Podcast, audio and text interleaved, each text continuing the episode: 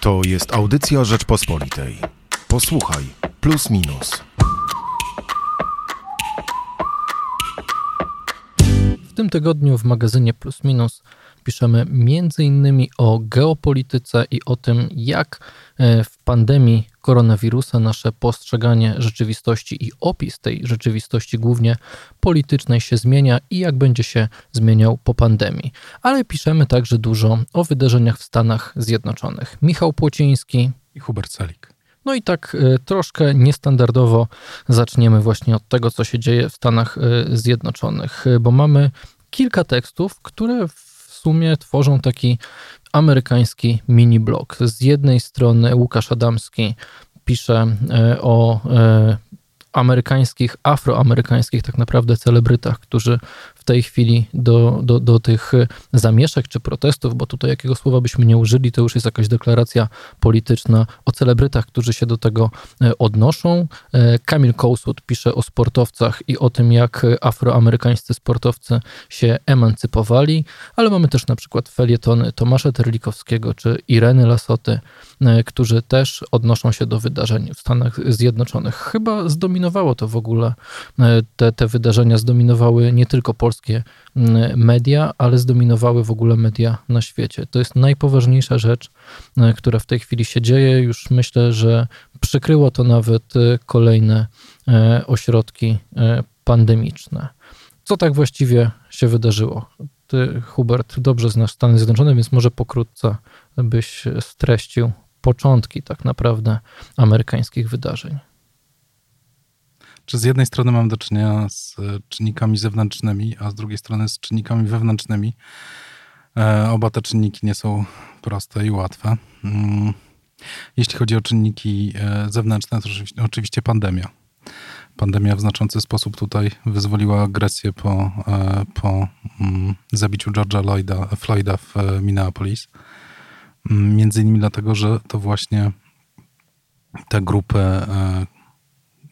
wykluczone e, głównie, ale nie tylko, jak się okazuje, grupy e, Afroamerykanów e, są ekonomicznie najbardziej tą pandemią dotknięte.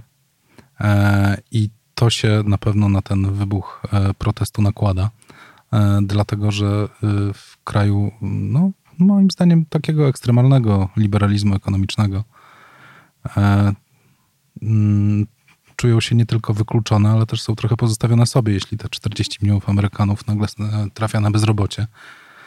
To wiadomo, że ci, którzy mają w miarę jakieś oszczędności, jeszcze sobie jakoś poradzą, ale ci, którzy żyją z dnia na dzień, a to zwykle są niestety e, mm, te grupy, mm, które mają niższe, gorsze wykształcenie i do tego zaliczają się między innymi e, Afroamerykanie, mm, są bardziej tym faktem e, no, jak gdyby mają więcej podstaw do tego, żeby wyjść na ulicę.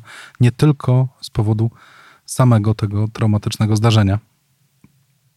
To jest taki czynnik e, zewnętrzny, bo pandemia zwiększyła jak gdyby poziom tej agresji. Ostatni raz, no jak ty doskonale z kolei wiesz, jako fan rapu z Compton, takie zdarzenia to 91 rok i zabójstwo George'a Kinga w Los Angeles. E, podobna skala zdarzeń, chociaż nawet nie taka sama. Znaczy, zamieszki w 92 w Los Angeles e, było tyle poważniejsze, że zginęło 60, 64 osoby. Na razie jeszcze tylu ofiar chyba w Stanach nie mamy. Tak, ale raczej mówię o skali. To się nie rozlało w, tak, e, w taki sposób jak teraz. Mamy w tej chwili, z tego co z rana widziałem, 40 dużych miast amerykańskich, w których prowadzono godzinę policyjną. Tak, Nowy Jork, Chicago, e, Charlottesville od razu zostało wprowadzone w tych miastach, a w tej chwili są już kolejne, w których godzina policyjna jest wprowadzana i co ciekawe, to jest e, naprawdę poważna godzina policyjna, bo od 21. No tak, a zacząłem, jasno. zacząłem trochę od tego czynnika zewnętrznego, bo jednak czynnik pandemiczny uważam, że czynnik zewnętrzny, ale dużo poważniejszym jest czynnik wewnętrzny. Czyli tak naprawdę e, mm, sytuacja społeczna w Stanach, która nigdzie indziej na świecie chyba nie ma swojego odbicia ani podobieństwa.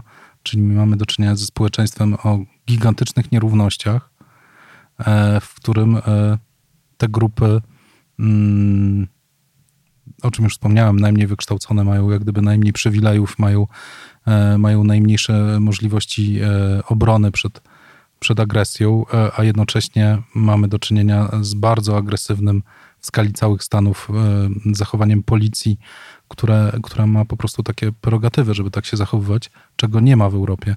Czyli pozwala sobie na dużo więcej niż my w Polsce, na przykład w Polsce, ale nie tylko w Polsce, moglibyśmy pozwolić naszym organom zajmującym się bezpieczeństwem.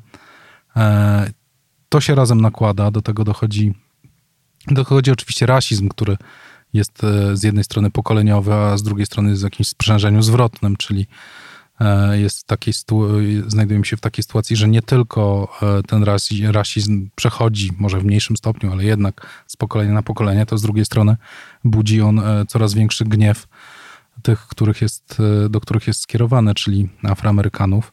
Ten gniew wraca do, do, do białych, i, i, a biali poza poprawnością polityczną, która trochę pudruje i przykrywa to wszystko, co znajduje się pod spodem, e, dalej traktują, mm, traktują e, Afroamerykanów no, co najmniej z wyższością. Jednocześnie nie możemy zapomnieć o tym, że mamy dzielnice biedy i jednocześnie przemocy, w których królują gangi. Tutaj obaj też możemy się odwołać do jednego z naszych ulubionych filmów, czyli The Wire, Prawo ulicy który chyba w bardzo, nawet wręcz paradokumentalny sposób, między innymi dzięki scenarzystom Davidowi Simonowi, Edwardowi Burnsowi opisuje, jak Baltimore, e, Baltimore przemocy, biedy i narkotyków wyglądało. I jeszcze dorzućmy, że David Simon, e, on e, pracował jako dziennikarz w lokalnej gazecie i pracował razem z policjantami, obserwował ich pracę z bliska, napisał książkę, na podstawie której potem powstał scenariusz do moim zdaniem najlepszego serialu e, w historii, czyli The Wire, Prawo, Prawo ulicy po polsku, tak? Prawo ulicy, tak. Warto obejrzeć, żeby też zrozumieć stosunki. I mechanizmy, bo te mechanizmy, które tam są pokazane, są nie tylko mechanizmami e, tego wykluczenia, które jest na samym dole tej drabiny społecznej, ale też mechanizmami, które obowiązują e, wśród ludzi, którzy powinni dbać o bezpieczeństwo.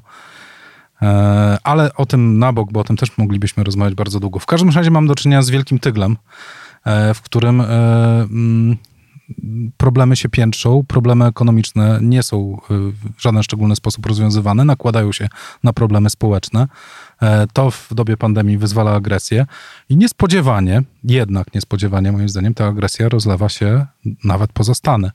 Tak. Bo z jednej strony rzeczywiście problemem jest to, że ta spirala nienawiści, także rasowej, ona e, zamiast spowalniać, to ona się coraz bardziej nakręca i przyspiesza, bo następuje pewne sprzężenie zwrotne e, rasizmu i takiego e, kontrrasizmu, powiedzmy, takiej nienawiści do białych, ale w odpowiedzi na nienawiść białych do czarnych. Mhm. A z, no i to wszystko, wszystko się nakręca i, i mimo, że już minęło można tak z polskiej perspektywy powiedzieć, tyle lat od, od e, tych ustaw, e, które z, z, znosiły segregację rasową, tyle lat, kiedy e, Afroamerykanie rzeczywiście zdobywają wolność i, i, i, i pewien awans społeczny, to w Stanach Zjednoczonych ten problem wcale nie staje się mniejszy, a wręcz budzi on coraz większą przemoc. A z drugiej strony bardzo ciekawe jest to, że George Floyd stał się bardzo symboliczną ofiarą, która e, łączyła w sobie kilka, kilka wymiarów tego, co się dzieje. Po pierwsze, jest on oczywiście afro, afroamerykaninem, e, stracił pracę przez pandemię, pracował w restauracji i, i, stracił pracę, bo restauracja nie mogła funkcjonować. E, do tego e, sam miał problemy z narkotykami, sam miał problemy z, z prawem, siedział tam 5 lat za, za, za rozboje, wyszedł z tego, ale dalej miał problemy, jak sam, sam to zresztą o sobie mówił, różne psychiczne. Nie jest wcale krystaliczną postacią, więc wiele osób może z nim się identyfikować, a inni mogą akurat mu zarzucać, że policja tutaj miała rację, bo, bo, bo spotkała bandytę, to jak się mogła zachować. Pojawiają się takie wpisy w polskich mediach społecznościowych i to często, a z drugiej strony no, spotkała go coś, co nie powinno spotkać nikogo, czyli bezceremonialna agresja, przemoc ze strony policji, coś, czego nie da się wyjaśnić. Policjant, który przez 9 minut dusi go i słychać jeszcze, są dwa filmy nagrane e, smartfonem, słychać jak powtarza dwa zwroty. E, boli mnie kark, nie mogę oddychać, boli mnie kark, nie mogę oddychać. I oba te zwroty też e, bardzo pasowały na, jako slogany protestów, bo, bo nie mogą oddychać tak naprawdę wciąż Afroamerykanie w swoim kraju, bo uważają oczywiście Amerykę za swój kraj, więc ta symbolika George'a Floyda bardzo łatwo, jak to się nieładnie mówi, sprzedała się nie tylko w Minneapolis czy w Houston, miastach, z którymi był związany, ale w całych Stanach Zjednoczonych. To zresztą jest pewien ciąg zdarzeń i, i możliwe, że one mm, bardziej zwiększają w pewien sposób eskalację tego, co się dzieje, bo przypomnę ci, że kilka tygodni wcześniej przez zabito jednego e, też czarnoskórego e, w tym, biegacza, biega, tak? jogera w zasadzie e, Arboriego, który został no, po prostu zamordowany w zasadzie bez żadnych powodów, zabity przez ojca i syna, którzy mm, zachowali się w sposób bardzo zbliżony do metod Ku Klux Klanu. To z jednej strony. Z drugiej strony to kolejny przykład na to, mm, jak pewne symbole, e, a George Floyd jest już symbolem, e, działają na mm, wyobraźnię masową, e, jeśli są takie wyabstrahowane, bo z twojej opowieści wynika, że można zbudować narrację, że to jednak człowiek, który mm, może budzić podejrzenia policji, jednocześnie nic nie, oczywiście nie usprawiedliwia takich czynów znaczy... w żadnej mierze, ale tu chciałem powiedzieć jeszcze o tym, że e, zwróć uwagę, że drugim symbolem tego protestu, oprócz e, bezpośrednio z, związanych z tym zdarzeniem rzeczy, czyli tego hasła e, I can't breathe, we can't breathe, e, jest chociażby gest tak naprawdę niezbyt wielkiego, niezbyt znaczącego sportowca, czyli Colina Kaepernicka z San Francisco 49ers, który parę lat temu klęczał przy odgrywaniu hymnu. I teraz, jak piłkarze Liverpoolu klęczą y, przy odgrywaniu hymnu, y, to wszystko staje się y, symbolem i taki Colin Kaepernick przejdzie do legendy nie dlatego, że był wybitnym mm, quarterbackiem, choć był całkiem niezły przez chwilę, e, to dlatego, że jest to zdarzenie symboliczne, ono łączy. E, to zdarzenie łączy, łączy w proteście, e, łącząc w proteście, tak w takiej skali również dzieli amerykańskie społeczeństwo. I pytanie brzmi, czy ten podział w ogóle można skleić. Co ciekawe, na wielu zdjęciach z protestów w różnych miastach e, widać demonstrantów właśnie w futbolowych koszulkach Kapernika. Widziałeś? To ta legenda w tej chwili znowu nabiera wielkiego e, znaczenia. A ja mówiłem o tych e, faktach z życia mm, Floyda e, też nie dlatego, że uważam, że policja mogła się zachować w taki brutalny sposób, bo absolutnie nie, ale że te fakty pozwalają antagonizować strony, że druga strona może je wyciągać i pokazywać, zobaczcie, wcale to nie jest takie proste. Tworzyć własną legendę, chociaż e, tak szczerze chyba nikt nie próbuje bronić tego policjanta, nawet e, chyba żona wzniosła jego o, o, o, o rozwód i... Prosi o zmianę nazwiska. I od razu został z mm, policji w Minneapolis wyrzucony. Policjanta nikt nie broni, ale niektórzy bronią systemu, bo tak jak powiedziałeś, policja zachowuje się w całych Stanach bardzo brutalnie, ale to nie jest tak, że policja amerykańska nie jest kontrolowana, bo ona jest nawet y, mocniej społecznie kontrolowana niż polska policja.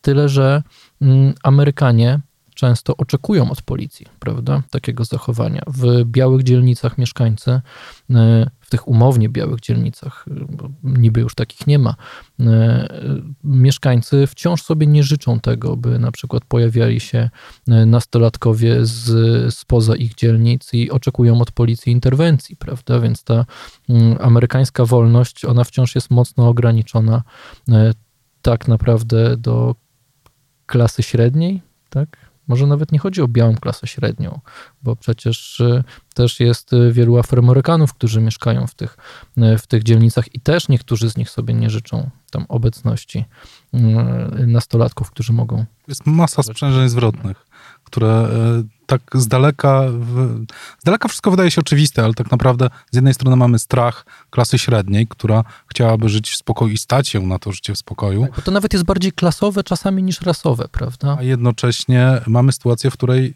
y, żeby awansować w Stanach do tej klasy średniej, to przez dekady trzeba było mieć, trzeba mieć odpowiednie wykształcenie. A wykształcenie w Stanach Zjednoczonych jest bardzo drogie. Więc jeśli uczysz się e, w, e, w jakiejś podłej dzielnicy, tak to ujmijmy, w takim Compton, Inglewood e, i e, czy niegdyś w Harlemie, e, to jeśli się uczysz w takiej, na Saucie w Chicago, jeśli uczysz się w takiej dzielnicy, to trafiasz do szkoły, która nie daje ci szans awansu, poza, chyba, że jesteś wybitnym sportowcem. Albo chyba, że y, umiesz rapować. Chyba, że umiesz rapować.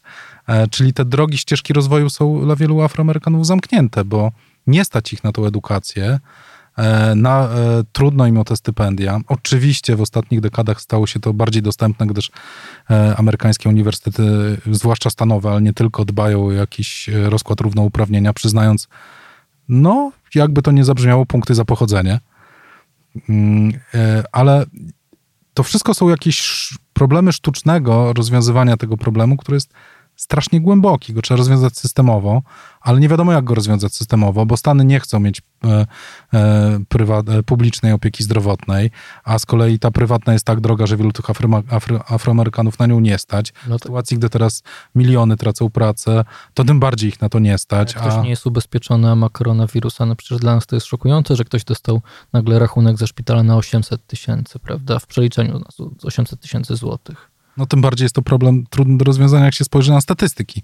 Bo on, je można czytać na dwa sposoby. Można zobaczyć, ilu jest Afroamerykanów w amerykańskich więzieniach i powiedzieć, to oni są przestępcami, bo tylu ich jest w amerykańskich więzieniach, bo tam jest ich chyba, strzelam trochę, ale około 70% z tego, co Tak, widziałem. a, a oni nie stanowią w tej chwili nawet 10% społeczeństwa, prawda? Więc E, To jest jedna strona medalu, ale można się jeszcze zapytać, jak to się dzieje, że oni wkraczają na tą ścieżkę?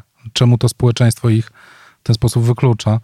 E, Z drugiej strony, e, ilu Afroamerykanów kończy e, te naj, największe uczelnie? To przypomnę, proporcje niekoniecznie muszą wynikać z tego, że tam jest źródło przemocy, tylko z tego, że to po prostu społecznie, społeczne wykluczenie, wejście w taką ślepą uliczkę, która nie daje ci żadnego awansu społecznego. Jak mówiłem o Afroamerykanach w tych lepszych dzielnicach, przypomniał mi się od razu w głowie jeden ze stand-upów znakomitego Chrisa Rocka, który tłumaczył, że mieszka w takiej dzielnicy, e, że nikt z was by do swojej publiczności pewnie nie mógł sobie pozwolić na takie mieszkanie. Tylko, że ja pracowałem na to 30 lat, jestem najlepszym amerykańskim komikiem. Kto mieszka obok mnie? Oczywiście mam samych sąsiadów białych. Obok mnie mieszka dentysta. Rozumiecie? Dentysta. Co by afroamerykański dentysta musiał zrobić, żeby mieszkać w mojej dzielnicy? Chyba wymyślić ząb. I to jest bardzo dobre podsumowanie tego, jak trudna jest ścieżka awansu z biednych y, afroamerykańskich dzielnic. Ja chciałbym jeszcze dodać jedną rzecz, nie amerykańską. Zwróć uwagę, że teraz te protesty rozgorzały też w Paryżu. E, Wiesz, że w Polsce w środę rano został y, zdewastowany pomnik Kościuszki? To nie ma żadnego sensu tak naprawdę, no ale, może to ale moda idzie. Przypomnijmy, że jednak żyjemy w strachu. e, Że, y, Nie, nie, na- napis, napis brzmiał oczywiście Black y, y, Lives Matter, więc No też protesty zaczęły się w. Rosji, gdzie Russian Lives Matter po tym, jak, po tym jak policja wtargnęła do domu 28-latka i podejrzanego o kradzież tapety, czterech rulonów tapety i go zastrzeliła. E, Więc mm, nie wiem też, czy ta eskalacja przemocy, która ma podstawy, ma zdecydowanie podstawy, bez dwóch zdań, e, tego gniewu, nie jest, znaczy wiem, jest podkręcona przez tą sytuację, w której znajdowaliśmy się ostatnie cztery miesiące. A wracając do Paryża, e, wydaje mi się, że Francja e, z dużym napływem e, emigrantów z francuskich kolonii, e, czy to z Afryki Północnej, czy z Afryki Środkowej, jest najbliżej, jeśli chodzi o taką strukturę społeczną e, Stanom Zjednoczonym w tej chwili.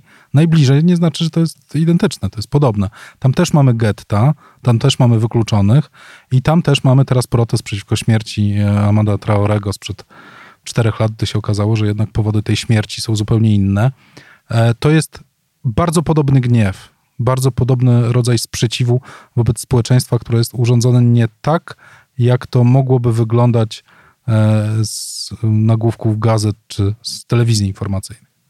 W najnowszym magazynie Plus Minus przyglądamy się temu, co się dzieje w Stanach Zjednoczonych bliżej, aż w czterech różnych tekstach, ale też zastanawiamy się nad tym, jak opisywać dzisiejszą rzeczywistość polityczną. A dokładnie zastanawia się Marcin Łuniewski w znakomitym tekście pod tytułem Geograficzny fast food o tym, czy geopolityka daje nam narzędzia do rozumienia dzisiejszej gry, do dzisiejszych y, gry międzynarodowej czy stosunków e, międzynarodowych. Zapraszamy na rp.pl oraz do kiosków. Michał Płociński i Hubert Salik. To była audycja Rzeczpospolitej. Posłuchaj, plus minus.